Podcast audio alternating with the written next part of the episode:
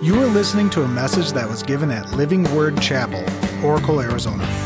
It is our hope and prayer that God will use this message to speak to you and enrich your life. For more information, visit lwcoracle.org.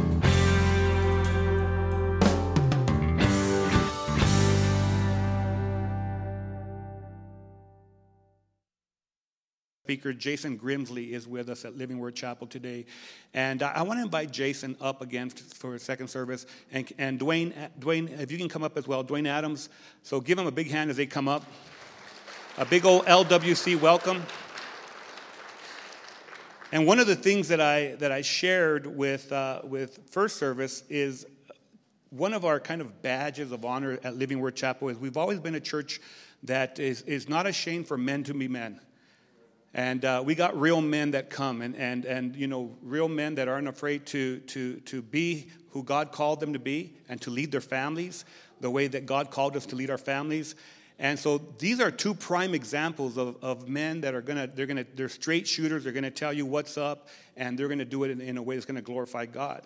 Uh, uh, Dwayne has been coming to the church for what two years? Yes. about, about two years and, and we've really uh, uh, grown in our relationship and in our friendship. And uh, uh, one of the things that you probably don't know some of you may know this if you're a hunter you know you know this that, that dwayne adams is probably one of the top uh, Coues deer hunters outfitters in the country. And uh, he'll never say that. He'll never say that. But everyone that you talk to when you mention the name dwayne adams they're going to be like you know Dwayne Adams? I said, yeah. Is there something special about him? Or, uh, but uh, he's a great guy. He's a wonderful man. And, and, uh, and so it's through Dwayne uh, that we met Jason. Uh, and, and, and now, you know, Jason came and, and just really blessed us, uh, first service. Um, but behind every great man of God, there's an even better woman of God. And so behind Dwayne, there's Mary Adams. And so, Mary, would you stand up so we can just give you a big applause? We love that lady. She is amazing. Yeah.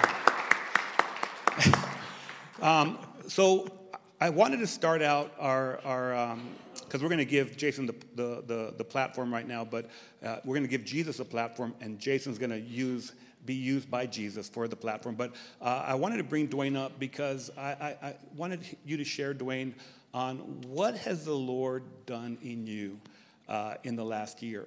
And as you go into 2020, you know, you, you, you, you're going into a new start, but what has God done in 2019? There's been so many big things that have happened. Well, there's so many it's hard to explain, to be very honest with you. But we started glassing lessons, and it just actually started by accident. I've been doing it for 30 years, but this year I gave 60 glassing lessons through a podcast that I do with another outfitter. And what's happened to that in that glassing lesson podcast, Pastor, is that it's enabled me to, to talk to non Christians, probably more than I'd ever talk. And since they come for, to the glassing lessons, they're paying attention to what I'm talking about. Probably before they wouldn't give, give a darn about it. But so when I get into the glassing lessons and start talking to them about deer, I tell them that the ability that I have is God given. And they kind of look at me kind of silly at first, and then after I show them how to glass, they pay attention a whole lot more. And as I explain to them how God has done everything out here, that I have a God given gift. Amen. And, and, and I, I can't stress that enough. And, and probably in my early part of my life, I, I didn't understand that. But as the, the older I got, as you're going to listen to Jason give his testimony today, you, you really realize that, that it wasn't an accident that it, I became a tremendous glasser. It was God given. And I thank God for it. And so the platform that I got to move on in, in, in glassing lessons and seminars that I do and podcasts that I do, that I always give God thanks. Amen. And more than not, people will come up and, and will tell me, uh, I knew you were a Christian, Mr. Adams, because I heard you say a podcast and I heard you say, thank, thank the Lord Jesus for my ability. And I think that's probably more important than anything that I can say is that I give God thanks right. for, for the things that He's done for me so I can continue to, to do what I'm doing. Yeah, love it.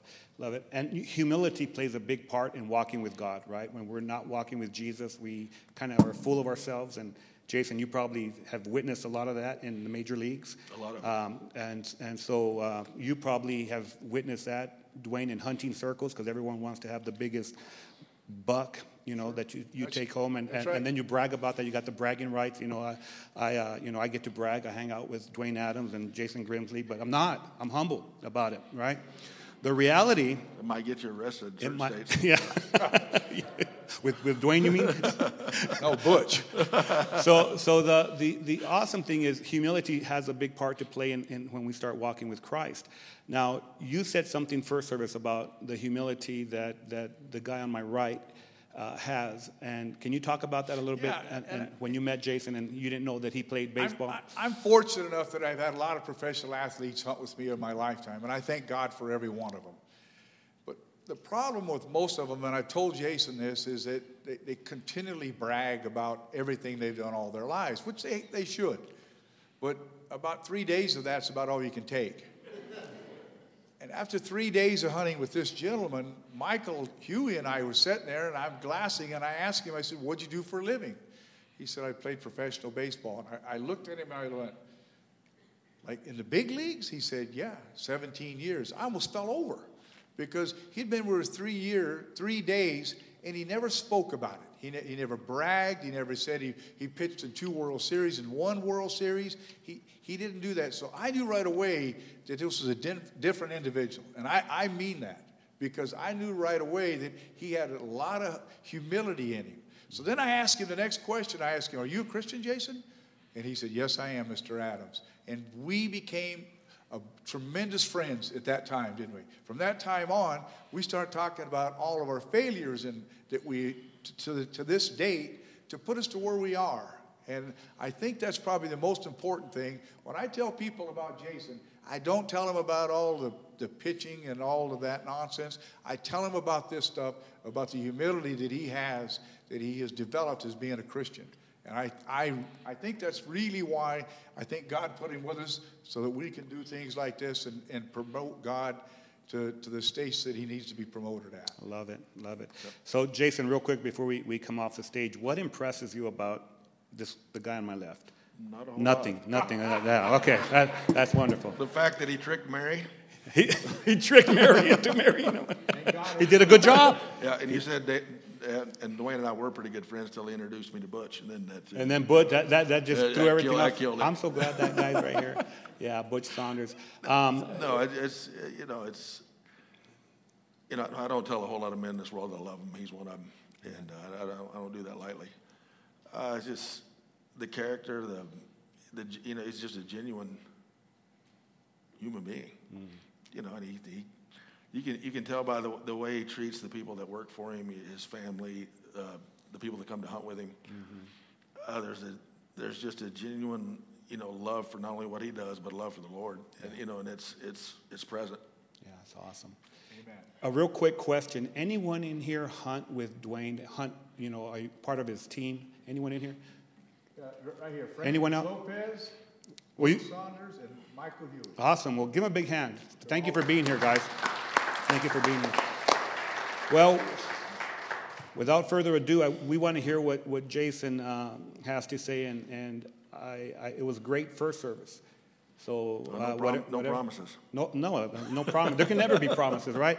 We're just going to trust that whatever the Lord has for this service, um, it's going to be right directed to them. And here's what I want you to know before I get off the stage God brought you here for a reason. Um, he is going to speak something to every person here. That's the vessel right there.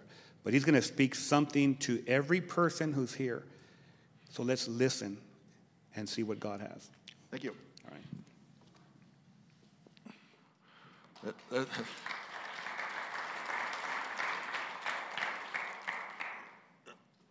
That- that- there they go, leaving me again. You know, you go hunting with Mr. Adams, he stays in the truck, and you got to go chase the thing. But uh, no, it's just it's it's a blessing and honor to be here. Um, you know, and I, I can't thank Dwayne enough, Pastor James enough for get, for having the opportunity to get up here and just share a little bit of, of, of my life and, and what God's actually done in it. And um, I had the blessing and just absolute luck. Well, it wasn't luck, it was designed by God uh, to play baseball for 22 years, uh, 16 of them in the big leagues. I got to win two World Series, got to lose one, and um, as as good as winning is, losing is just as bad, if not worse. You know, you know, you get a you get an American League championship ring, and everybody calls it the losers ring. So it's a lot of fun. But the, the way I'm, way I'm going to start there, I'm, I'm, I'm in the process of, of telling my story and, and writing it down, and writing a book. And um, what I'm going to do, I'm going to, I'm going to read you guys the, the intro to my book. So bear with me if my writing's not that good, but I'm going to, I'm going to give, it, give it a shot here. Darkness is everywhere, the opaque nothingness that encapsulates my soul. I see light. I see others living in the light, enjoying moments. I enjoy nothing. I have everything, and yet there's nothing. I've made things this way. That's what it feels like. It's all my fault. No one else to blame. There's no way to right these wrongs. There's no way I will ever be forgiven. There's no way I can forgive myself. Hopelessness is my only feeling. Desperation is gone. Self pity has left the building. Now I'm just numb. I take refuge in the solace. In a room full of friends and family, I'm all alone. My only thought is the constant pain. Regret is now a constant companion. I'm tired of the battle. I've surrendered to the inevitable. I want it all to stop. If this is living, I want no part of it. It feels like everyone will be, be better off if I'm no longer a disappointment or a distraction. I have failed everyone and everything. I try to fake it.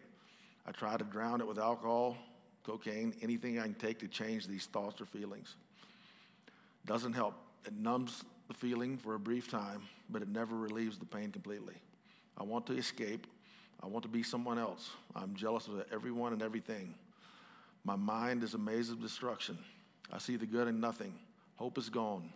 I'm at the point of no return. It's almost peaceful in a strange way, knowing what is to come. I have comfort in this finality.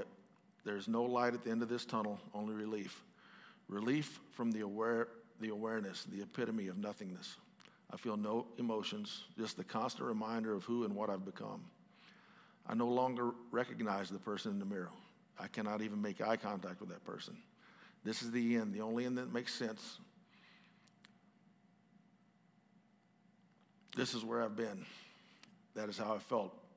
That is all a lie perpetrated by pure evil, a lie told so convincingly it sounds like my own voice.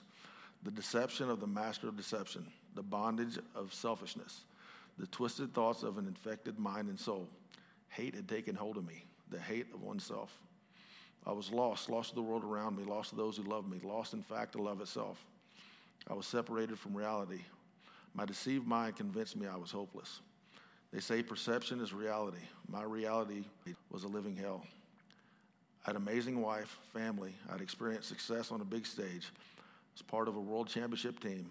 Had a nice home, nice cars, nice amenities, nice everything, actually. None of it mattered. I felt as if I deserved none of it.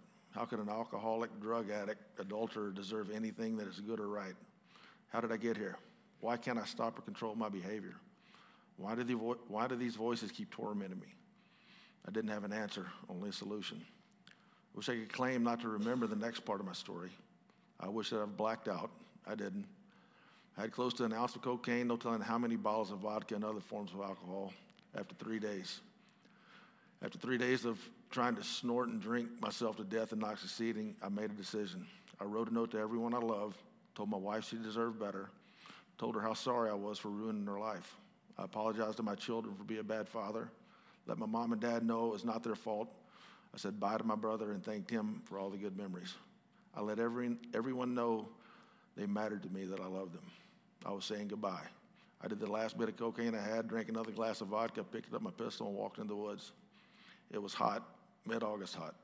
I had on shorts, t shirt, tennis shoes. I just walked through briars, thickets, ditches, around and over dead trees. I wanted it all just in. I sat down for a while, the sweat dripping off every part of my body.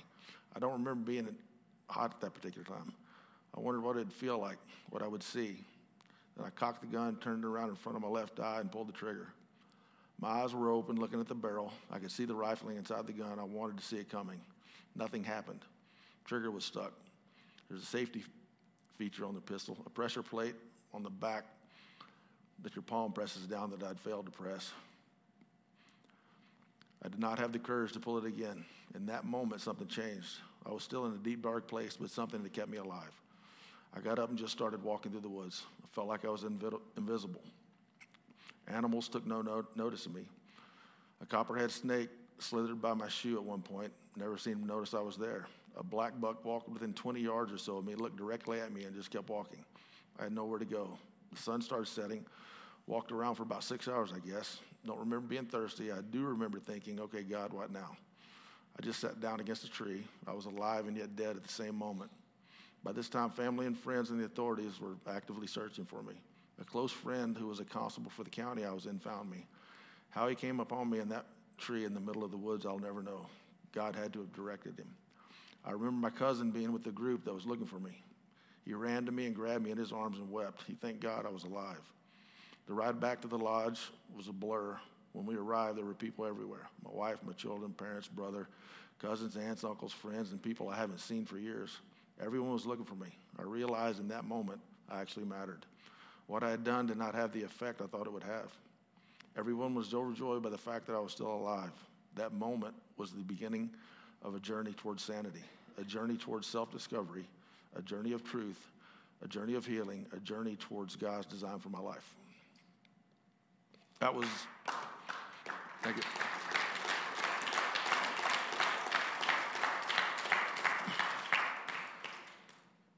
That, you know, the things that I felt and the places I were, you know, it, it was, it all started about 2005.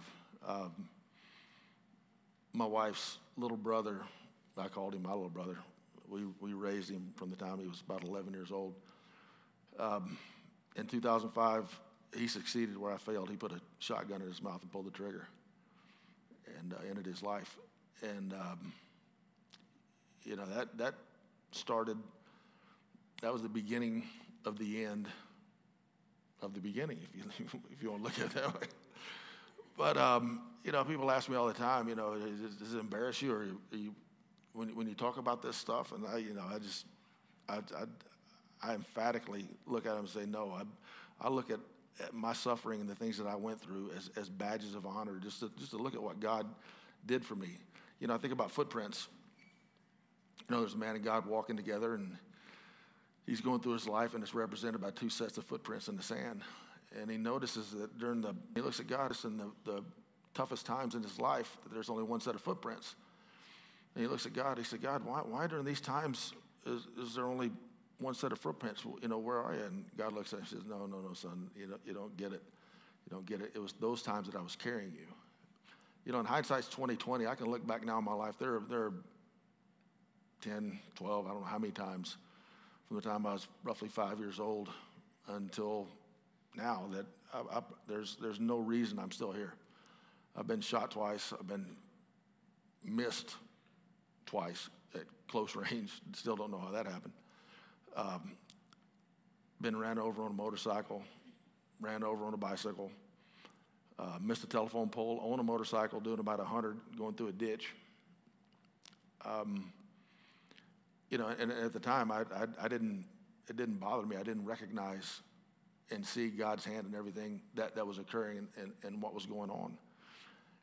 And um, I look at, I look at uh, my struggles as true blessings as my suffering as it's, it's my suffering, but it's, it's, it's God's victory in, every, in everything that directing me.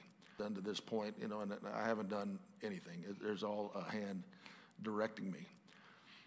And um, you know, people ask people ask me quite a bit. You know, played baseball for 22 years, and um,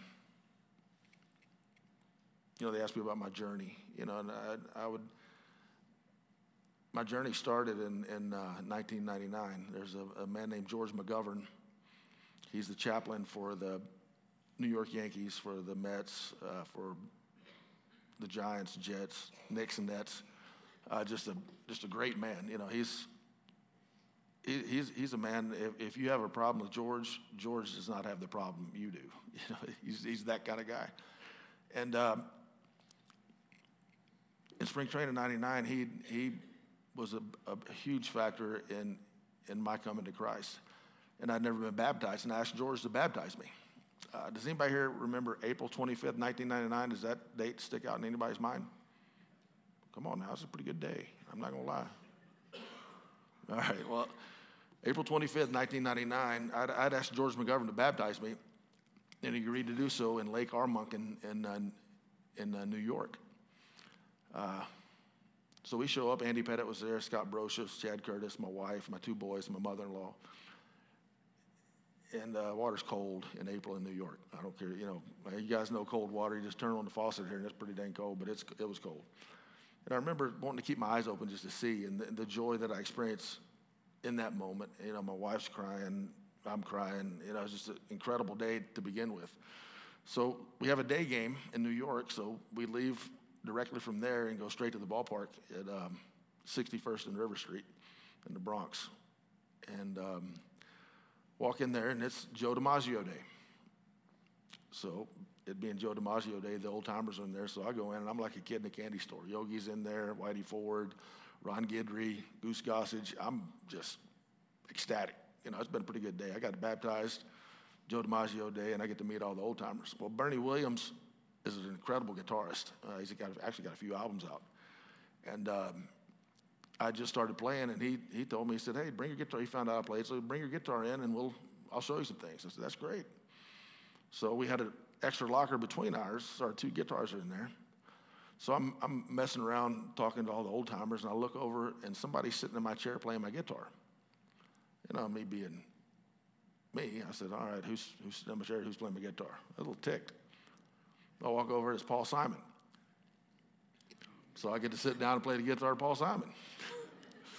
so at this point, I've been baptized, got to meet all the old Yankees on Joe DiMaggio Day and play the guitar to Paul Simon. I've had a pretty good day so far. So we don't have batting practice, and there's a lot of celebrities in the clubhouse. Billy Crystal's one of them, and he's actually got a Yankees uniform on. Huge fan.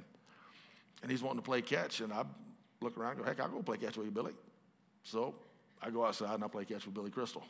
So he's messing around with the crowd, just having a good time. You know, just it's unbelievable. The sun was just, sun was out. The sky was blue, wasn't cloud in the sky. Temperature was perfect. So there again, I've had a pretty dang good day to this point. I've been baptized on Joe DiMaggio Day, met all the old timers, played guitar Paul Simon, and catch with Billy Crystal. Pretty good day. So we're playing, we're playing the Blue Jays, and uh, we get the ninth inning. We got a one run lead, and uh, we had a pretty good closer. I don't know if you guys remember him, Mariano Rivera. Know that name? well, Mariano comes in, game over. Now, it was the only save he blew all year long. So we got to play the 10th, 11th. I come in the 10th, pitch the 10th and the 11th, and get my first win as a New York Yankee. So on April 25th, 1999, I was baptized on Joe DiMaggio Day met all the old timers, got to play the guitar with Paul Simon, catch with Billy Crystal, and got my first win as a New York Yankee. That is what God given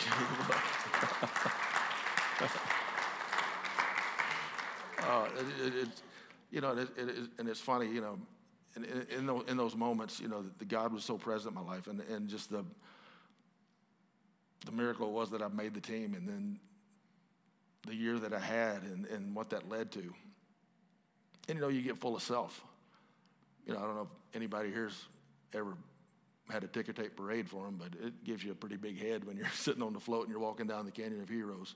And I got to do that twice. And, um, you know, as, as that time went on, I drifted and drifted and drifted, you know, got self absorbed and ended up where I ended up.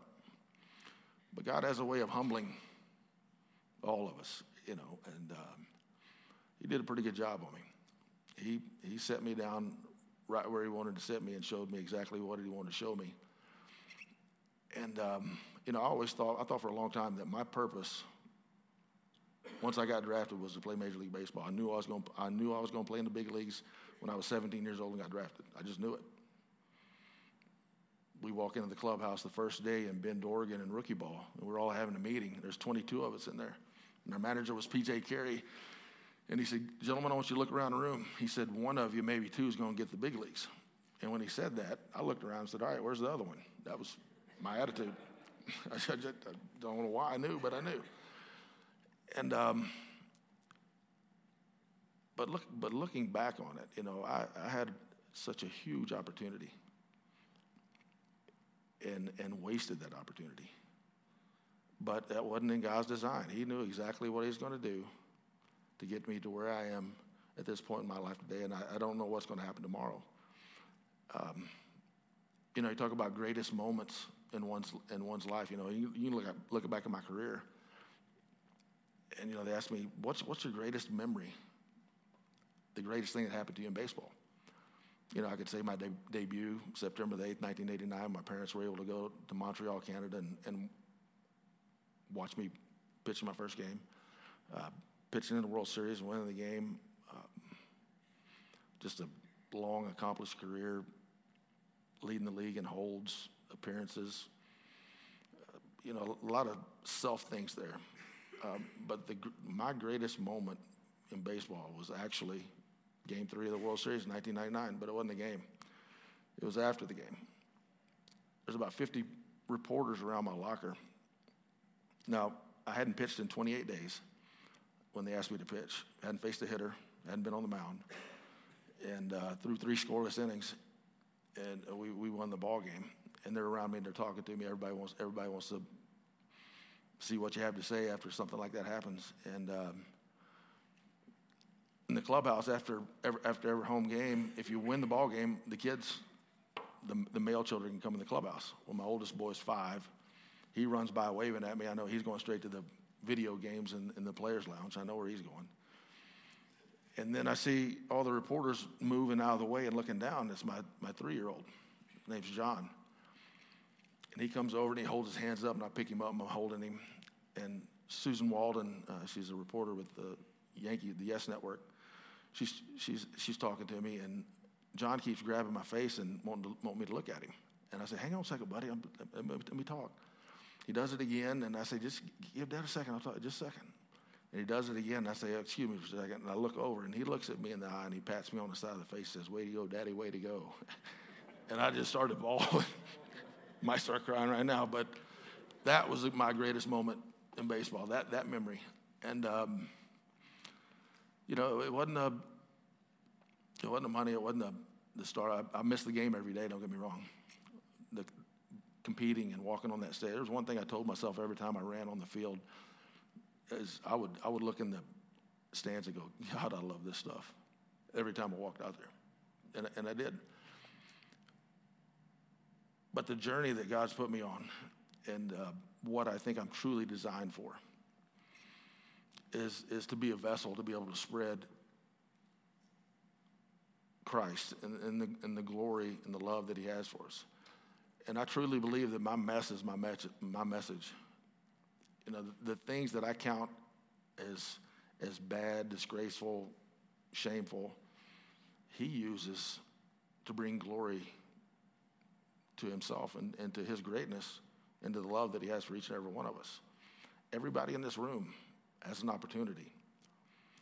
These walls are not this church. You, me, we are the church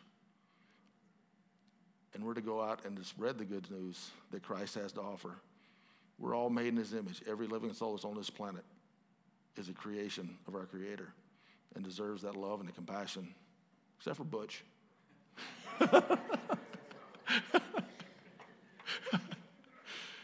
uh, just, I, I'm, I, I, just, I, just can't, I just can't emphasize enough the blessing and the honor that it is to be up here, to be able to, to, to share what's occurred in my life and, and the miracle that life is and the miracle that God's plan is.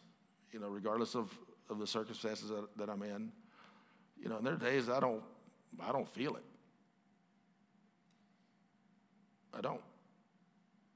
And there's days that I'm just absolutely filled to the brim with God's love and His Spirit. And you know, even even even though there's there's times that I run from Him, I know I know without a doubt that He's He's always there. He's proven that to me over and over and over again. The one constant in my life, the only thing that I can truly count on is our Lord and Savior Jesus Christ. And the blessing that, that, that He's given me to be able to sit up here, to be able to just open up. And, uh, you know, for a long time, I was, I wasn't able to do that. Uh, from the time I was six years old until I was 10, I was sexually abused by, by an older boy that lived down the road. And it took me to the, to the but to be able to talk about that. But in that, I, I, see, I see the blessing that God, God designed. And something, you know, there was, there was a song that was played during the first service that said, What was meant for evil, you have, you, you have turned to good. And every, everything that has occurred in my life is, is according to God's plan. And I count my suffering as a blessing. I count my family, obviously, as a blessing. And I, and I, and I count the people that I've met because of this journey and the, the, the like minded Christians that I have a chance to share this with, and the individuals that are, that are not Christians that I have, I have an opportunity to go out and be a fisher of. And uh, if, the, if, there's, if there's one thing that, that I would like you to remember is, is that regardless of your situation, of my situation, of whatever happens, we don't know what tomorrow brings. But the one thing that I do know, and I can feel it sitting up here, and I, I can, I can see it when I'm looking out in the crowd, is that you are loved unconditionally by a father who cared so much that he took the form of a human. And not only, not only that, of basically a slave and was born and walked and suffered greatly for us so that we may have communion with him, that we may have a relationship with him. And for that, I'm truly grateful and consider, consider myself blessed. And it's, it's, it's been an honor to be here. Um, I can't tell you how, how humble and how grateful I am to, to have been given a, a platform to share his, his glory and his love and his hope. And just thank you guys. I appreciate it. Pastor James, thank you. Dwayne, thank you. Butch, beat it. I love you, Butch. Thank you, guys. I appreciate it. God bless you.